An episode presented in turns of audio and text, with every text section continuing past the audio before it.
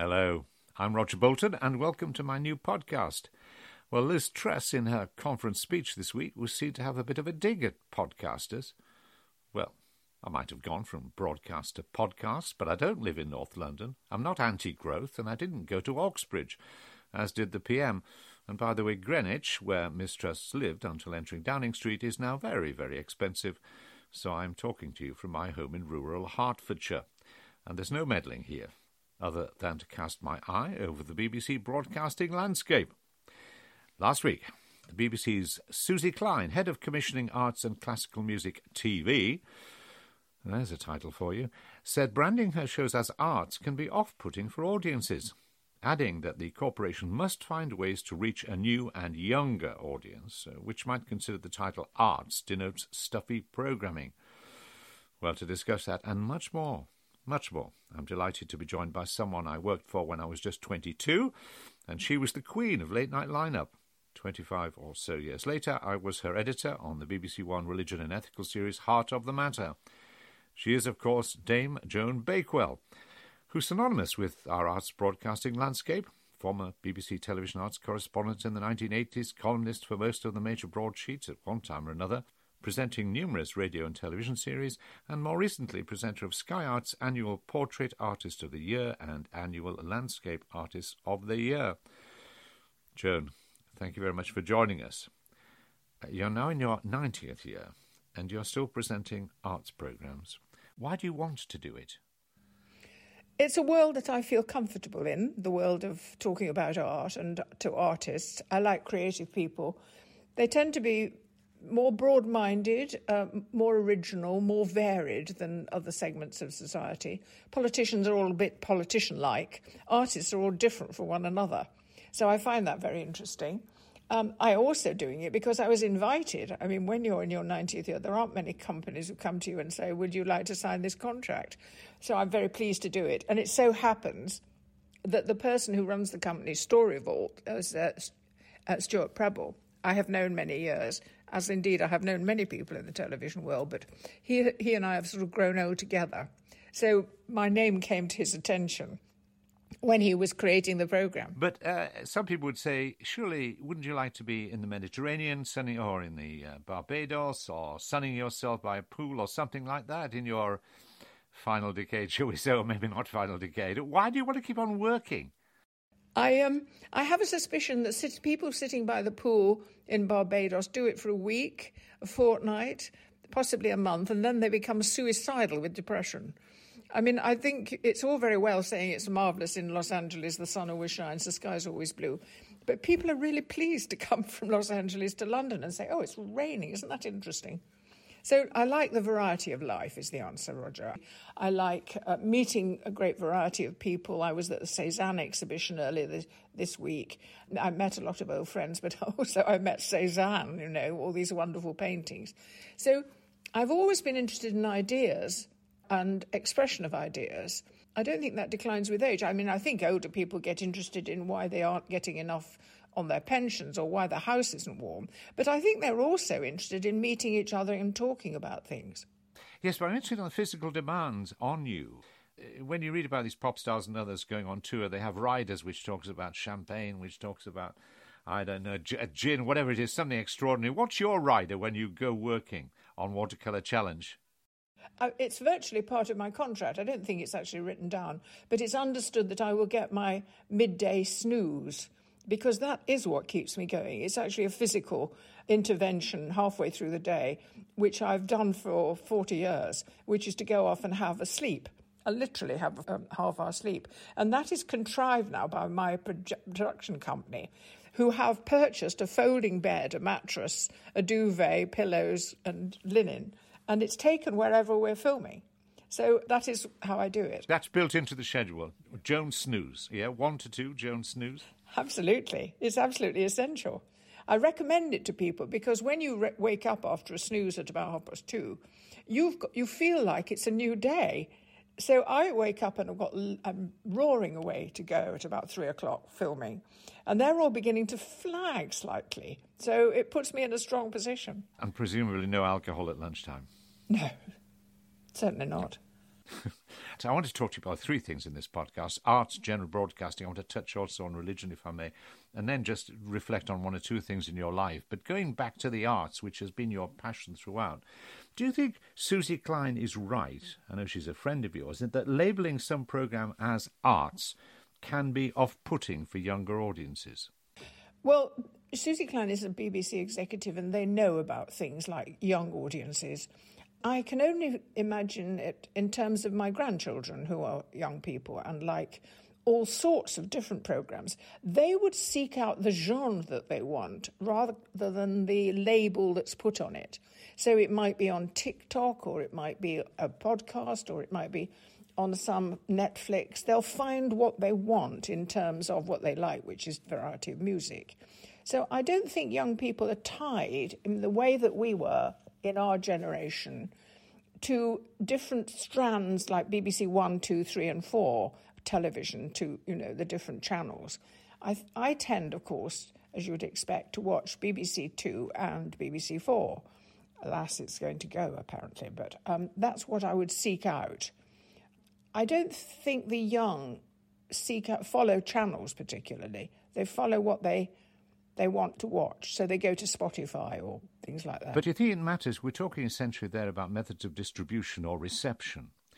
Um, but what about the issue of content itself? I mean, I sometimes think this gets confused. The BBC has obviously got to ensure that its product is available, or whatever your programs are available everywhere in the way the audience wishes to consume it, to use those dreadful words. But the content, do you have to sort of disguise the content by pretending it's not art? You see, I'm not really into all the different processes by which people dispense the product. I don't like to talk about product or the program or things like that. I just like to put, I, because I'm not a manager, thank goodness, don't have the responsibility of labeling stuff and putting it on platforms. Platforms could help, you know. I don't do that kind of thing. I'm interested in sharing ideas with people who might like to share them with me. And wherever that map goes, I will follow. I first met you when I was 22. You were in your mid or 30s on late night lineup, and um, I confess to be totally dazzled by you, Joan, but there we are. But I was dazzled not just by you, but by this idea that in the evening all these extraordinary people would come into a studio, sit down, and talk for as long as you wanted them to talk to you. I mean, it was an accident in the sense there was a presentation A studio and a presentation B studio as a as just in case the A went down, and did the weather and had a lot of spare time. And a genius called Rowan Ayres thought, oh, we can make programs in this spare time. We've got we've got a studio, and then suddenly late night lineup developed, and suddenly it was open ended. It's the end of the evening on BBC Two, and you were sitting down with so many people, not just your contemporaries and and uh, and people like Harold Pinter and so on, but the most astonishing philosophers and whatever. When you look back at that period, can you quite believe it happened? It was extraordinary. It was the result of accident in that they found this space and they wanted to use it. It was the launch of BBC Two. It was only a year after BBC Two had been launched. So it was open to ideas. You know, bring us your ideas and we'll see if we can use them. And they were willing to take a gamble on Rowan's spiel that he would bring together lots of people to talk about television, actually. The brief was to discuss the evening's programmes, and either with the star or the writer, or to bring in people to criticise it, which got us into a lot of trouble, as you know, because we invited people in to criticise plays that had gone out earlier in the evening. And then the phone would ring, and it would be the producer of the play saying, I don't make plays for the BBC television, to have them suddenly rubbish it an hour after the play has finished. I remember, by the way, Bill Cotton, who was managing director of television, saying, We made, seem to make two sets of programmes at the BBC. We make programmes and then we make programs about programs that criticise our programs. I don't understand it. he didn't get it. Well, what is interesting, of course, is that at that time everyone was interested in television programs. I mean, that's what people did. They watched television. They didn't go to discos, but they weren't as fervent about going out and being around.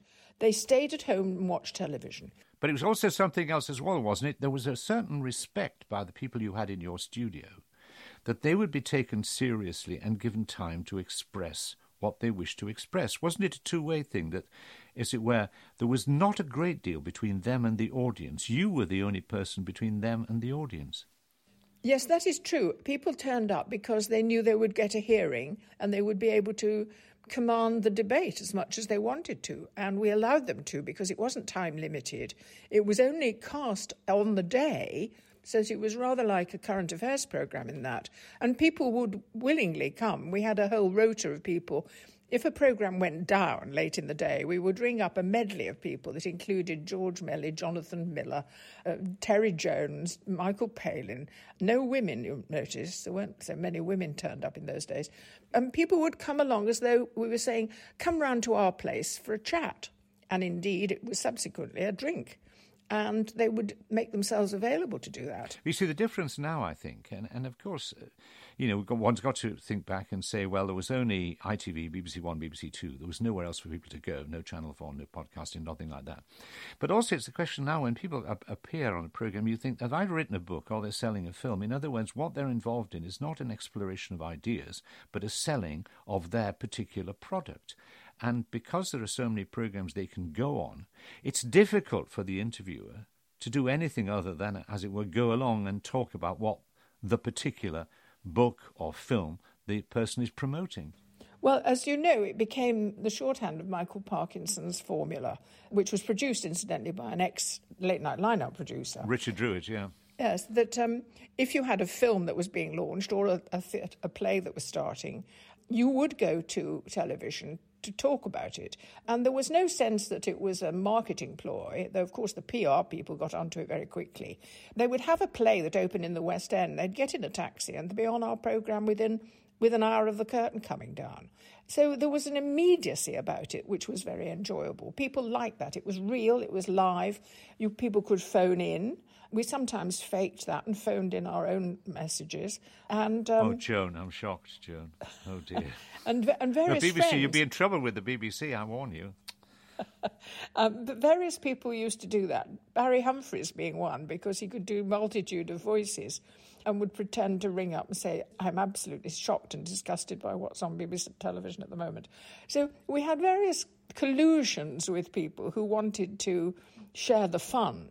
And it was basically good fun because you wouldn't go there or be on it unless you were up for some sort of engagement. Now, it was a golden age. I don't like talks of golden age because it, it, it, we confuse it with our own, if you like, the best times in our own lives. But it clearly was a golden age for talk and coverage of the arts.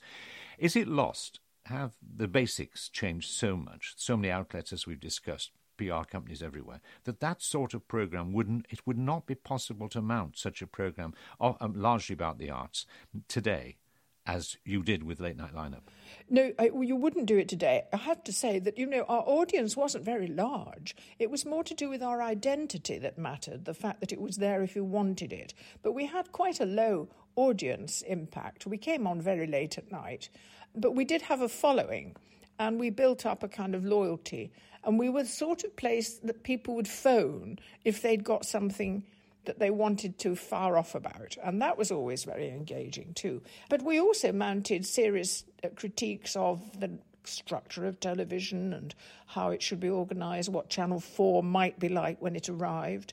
Um, so we were quite serious-minded as well, but we were not, you know, we're not averse to a lot of fun, and indeed a lot of pop music. I mean, it was the, the cradle of a great many pop groups. Of course, the old Grey Whistle Test came out of the same studio, produced by your unit, so it was extraordinary. Yes, it began within our um, franchise, that um, Old Grey Whistle Test. Sorry to interrupt you, but talking like this, I mean, a lot of people will say, well, weren't you lucky?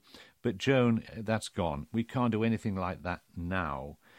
And what I detect, and perhaps it's wrong, is a lack of confidence ultimately in the appeal of the arts. A feeling that whereas it was once possible to think it was accessible to nearly everybody, now uh, the whole audience is fragmented. I don't think you need to use the title the arts, which is forbidding for many people. I think what is important is that there isn't any spontaneous, consistent, freewheeling conversation regularly on television. Everything is structured. If you've worked on Newsnight, you were at Panorama, but you will know that when interviews took place in current affairs programs, interviewers were briefed, they were rebriefed, they were given a list of questions and sub questions, and they were completely tightly controlled. Now, none of that happened on lineup uh, because the idea was a free flowing conversation. broadcasting institutions now are too fearful of offending people. I mean, if you were to have a discussion today uh, on the trans issue, for example, you would have the managers coming to watch the program and, and rec- pre recording it lest it offend people. And they end up going to law or complaining to different organizations. It was, things were freer, possibly more reckless. Management was less tight fisted about things. And so it was possible. But it couldn't have gone on for long because management issues became important building audiences, shaping audiences, having a profile of a particular kind. So it, its heyday was when there was less control. And we were out of control a lot of the time. yeah, well, I always think when Mrs. Thatcher used to say the BBC's out of control, I used to think, yes, out of your control, which is probably the right thing. But, I mean, turning to the 1980s when you were on Newsnight. I think were you the arts editor called the arts editor or the arts correspondent? Yes. Some grand title, Joan, yeah? But when Newsnight was created, they were formulating, as you know, it, there were two strands. It doesn't, this doesn't make sense to anyone outside the BBC, but there were two strands of broadcasting. One was called news and was a law unto itself, and the other strand was current affairs, which didn't talk to news and indeed tried to scoop news of any ongoing story. And the Newsnight was an attempt to bring the two together. So there was a lot of internal committee talk about how it should shape up. And I caught wind of this, and I also noticed that there was absolutely no place in the schedules and the formats they were discussing for arts programs of any kind, art coverage. So I went to see Brian Wenham, who was the controller of BBC Two, had had the power of diktat. And I said, you know, if you have sports coverage, as, as an assumed part of news, which is what, what tradition was and still is.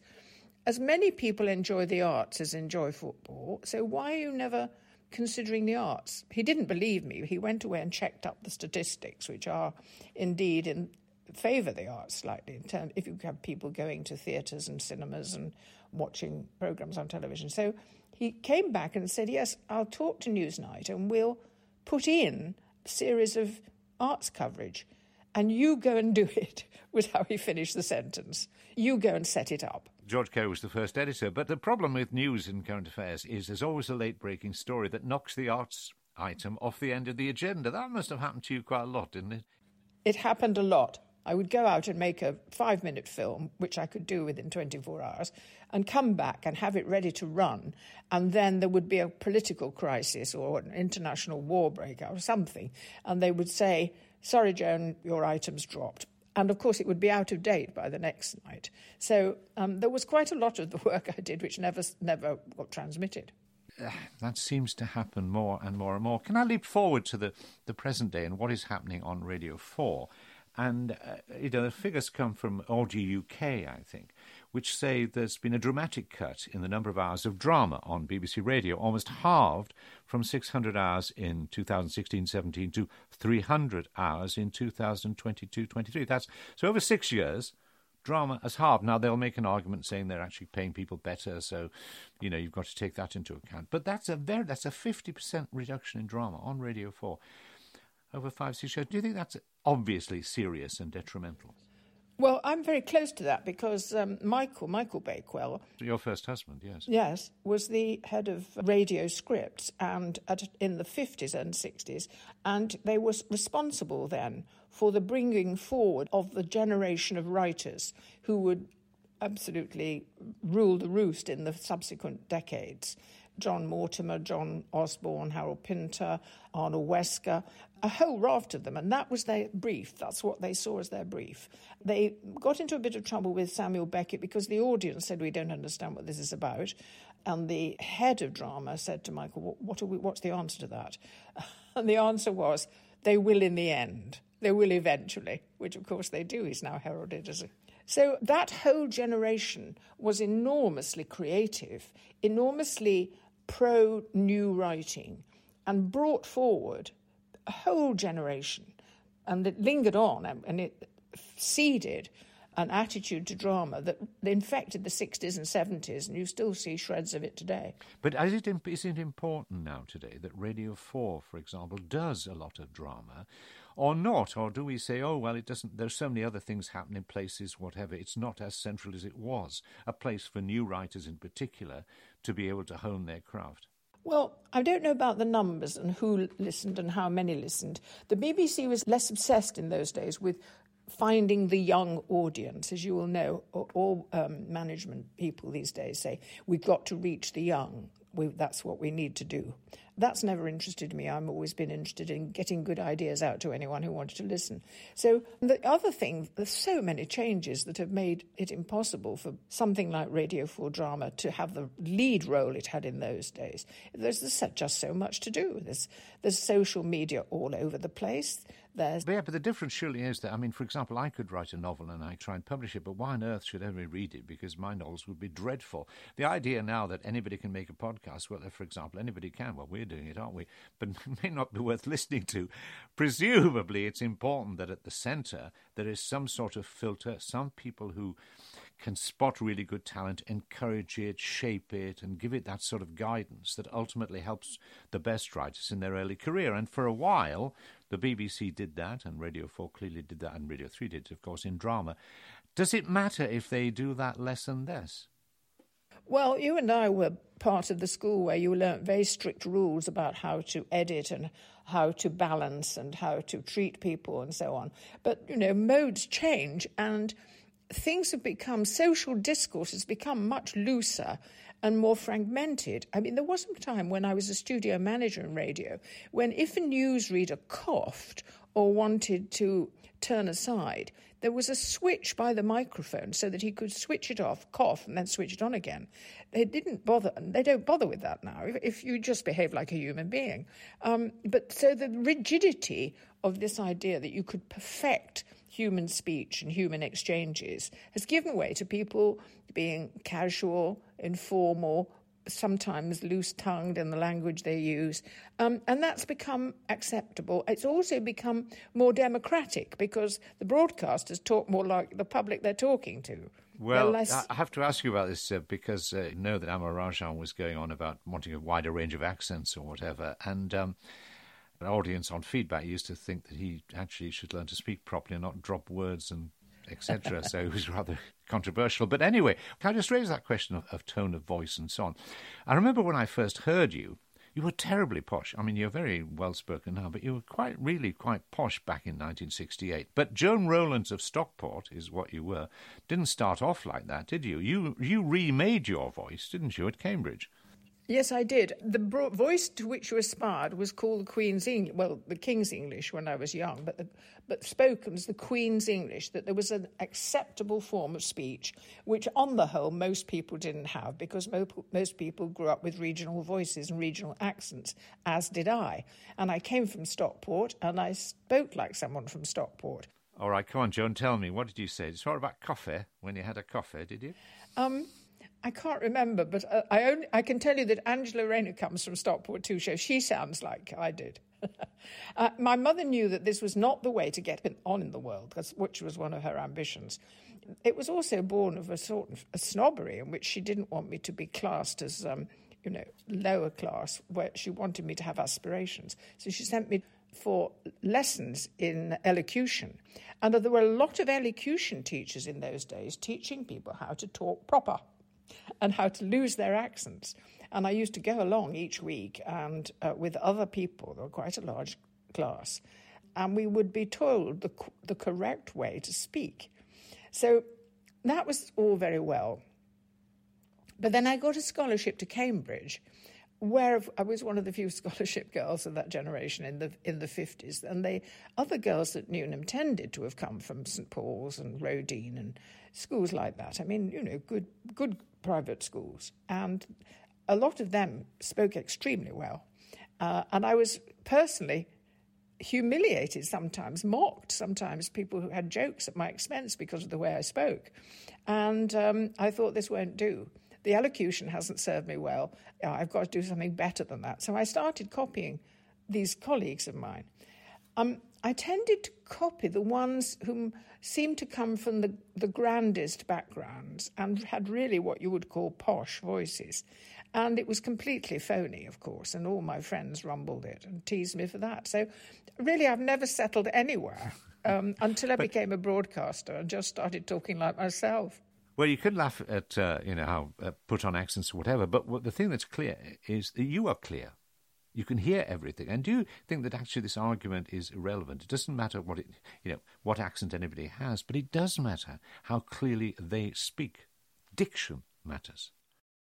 Well, I think it is important. I've always thought one of the interesting things about people who come from the north is that they use their mouths much more, their lips much more. People from the south tend to talk like this with their mouths hardly open at all. Or slightly uptight, you think, and rather like that. No, I, have always I've had a secret theory. It's not so secret now because I'm going to tell you what it is.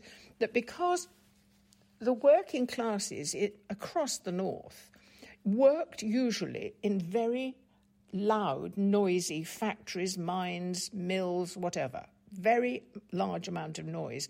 So when they tried to communicate to each other, they had to mouth very clearly so that people in the fact I've done this in factories myself. I've worked on conveyor belts, very rattly and noisy. When you want to speak to someone, you have to say, "Do you want a cup of tea?"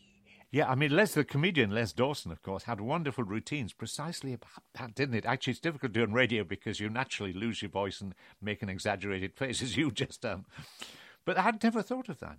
But um, this argument about what people sounds like, are you offended by diction on radio or accents on radio, or, or is the only thing that matters whether they communicate meaning?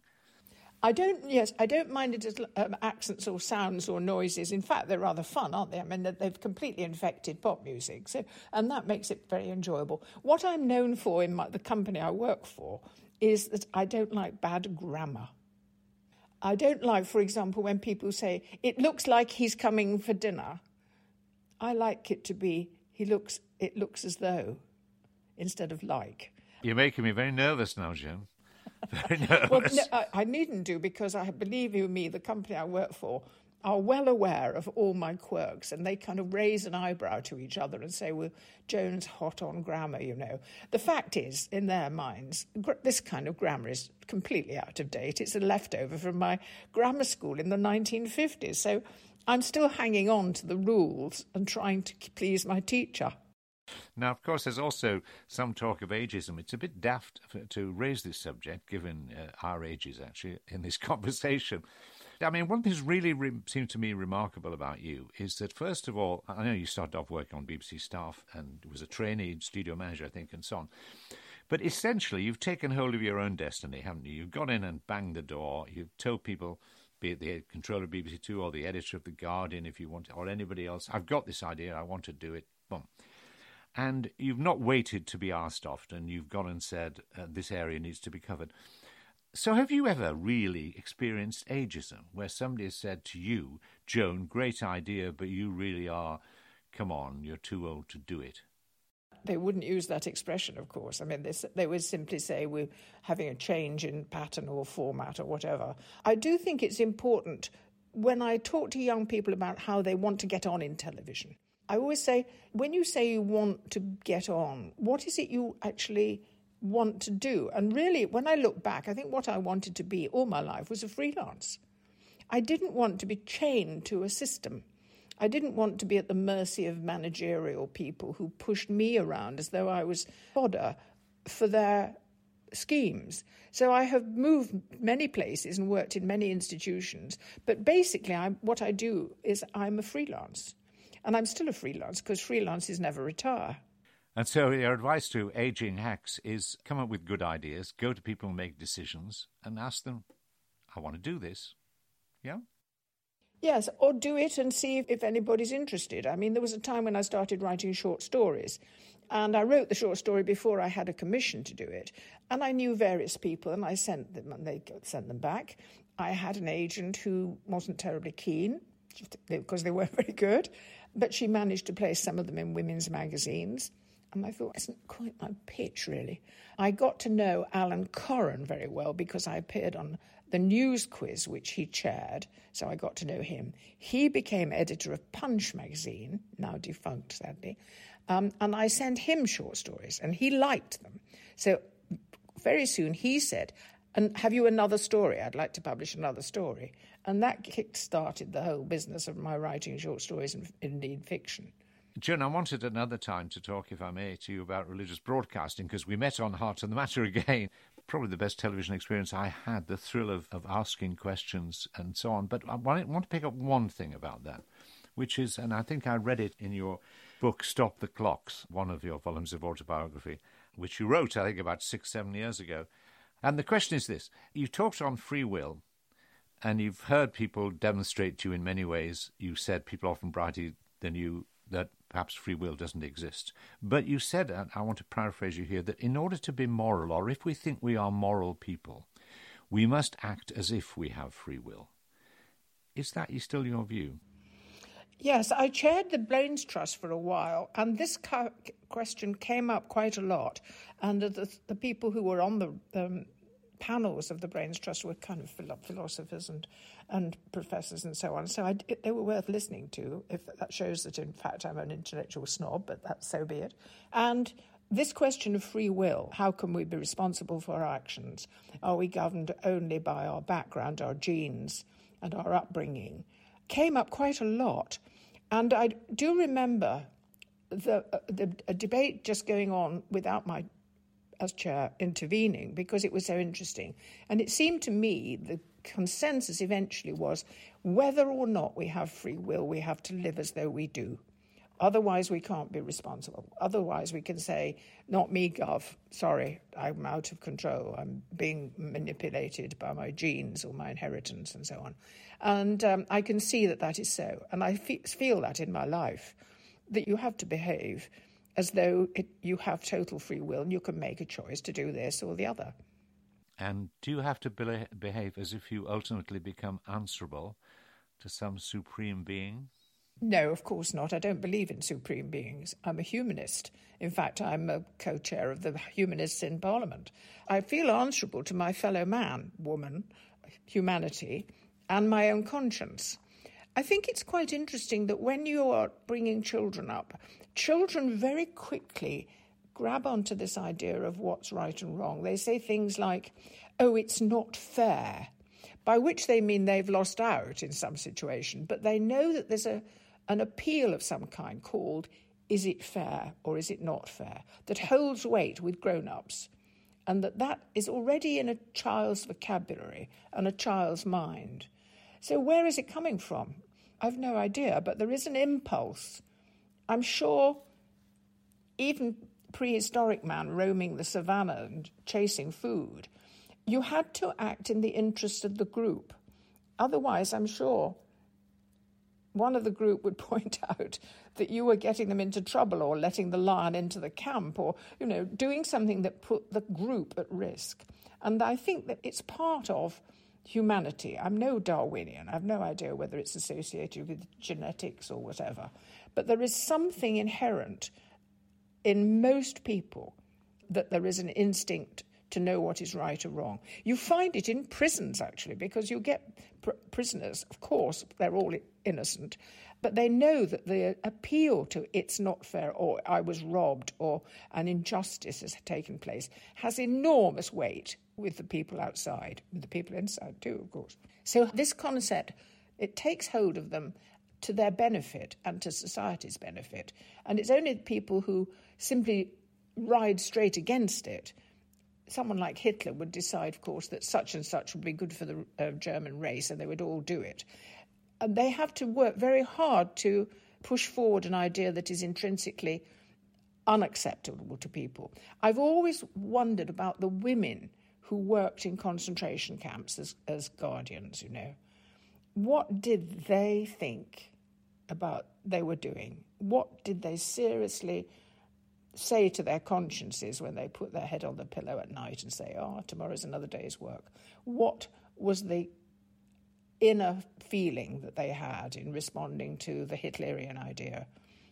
I've no idea, but it's not a universal impulse to behave cruelly. Joan, I wish we could uh, continue. And I, I struck me in this conversation is that you're still exploring. You still want to find out. You're totally engaged in the present. So if the controller of Radio 4 is listening to this, I don't suppose he is, but if he is and he said, Joan, have you got any ideas for programs? Would you uh, come to my office? Would you accept his invitation?